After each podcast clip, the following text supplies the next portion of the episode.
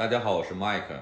很多家庭都经历了非常艰辛的要孩子的过程，在国内也试过，然后又辗转来到美国，通过美国的试管技术怀孕。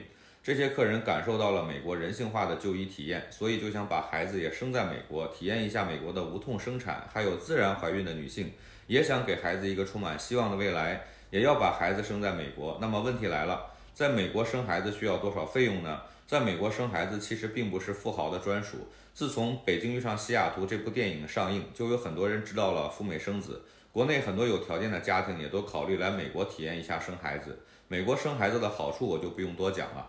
二零一九年一年，中国人赴美生子的人数就达到了十八万人。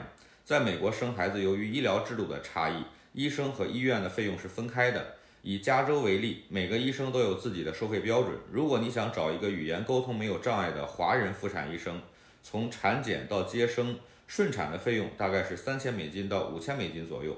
医院一般是跟妇产医生合作的关系，医院的住院时间大概是顺产二十四小时。剖腹产四十八小时，费用大概在五千美金左右。有的大型医疗集团的费用会更高，所以整体医生医院的费用可以预算在一万美金以内。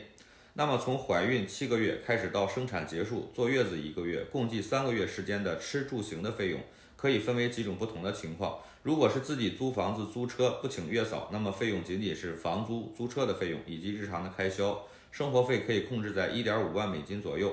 如果是住高档的月子中心，日常有人照顾吃喝，以及外出购物、旅游、坐月子，还有月嫂照顾宝宝，三个月的费用大概是三万美金。所以加上医生、医院费用，整体算下来，可以从 DIY 的两万五千美金到住月子中心的四万美金。按照目前的汇率，折合成人民币大概是十六万到二十五万。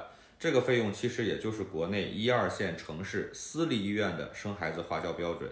所以来美国生孩子并不是富豪的专属。普通工薪族也可以来美国要一个美国宝宝，体验一下美国的无痛生产。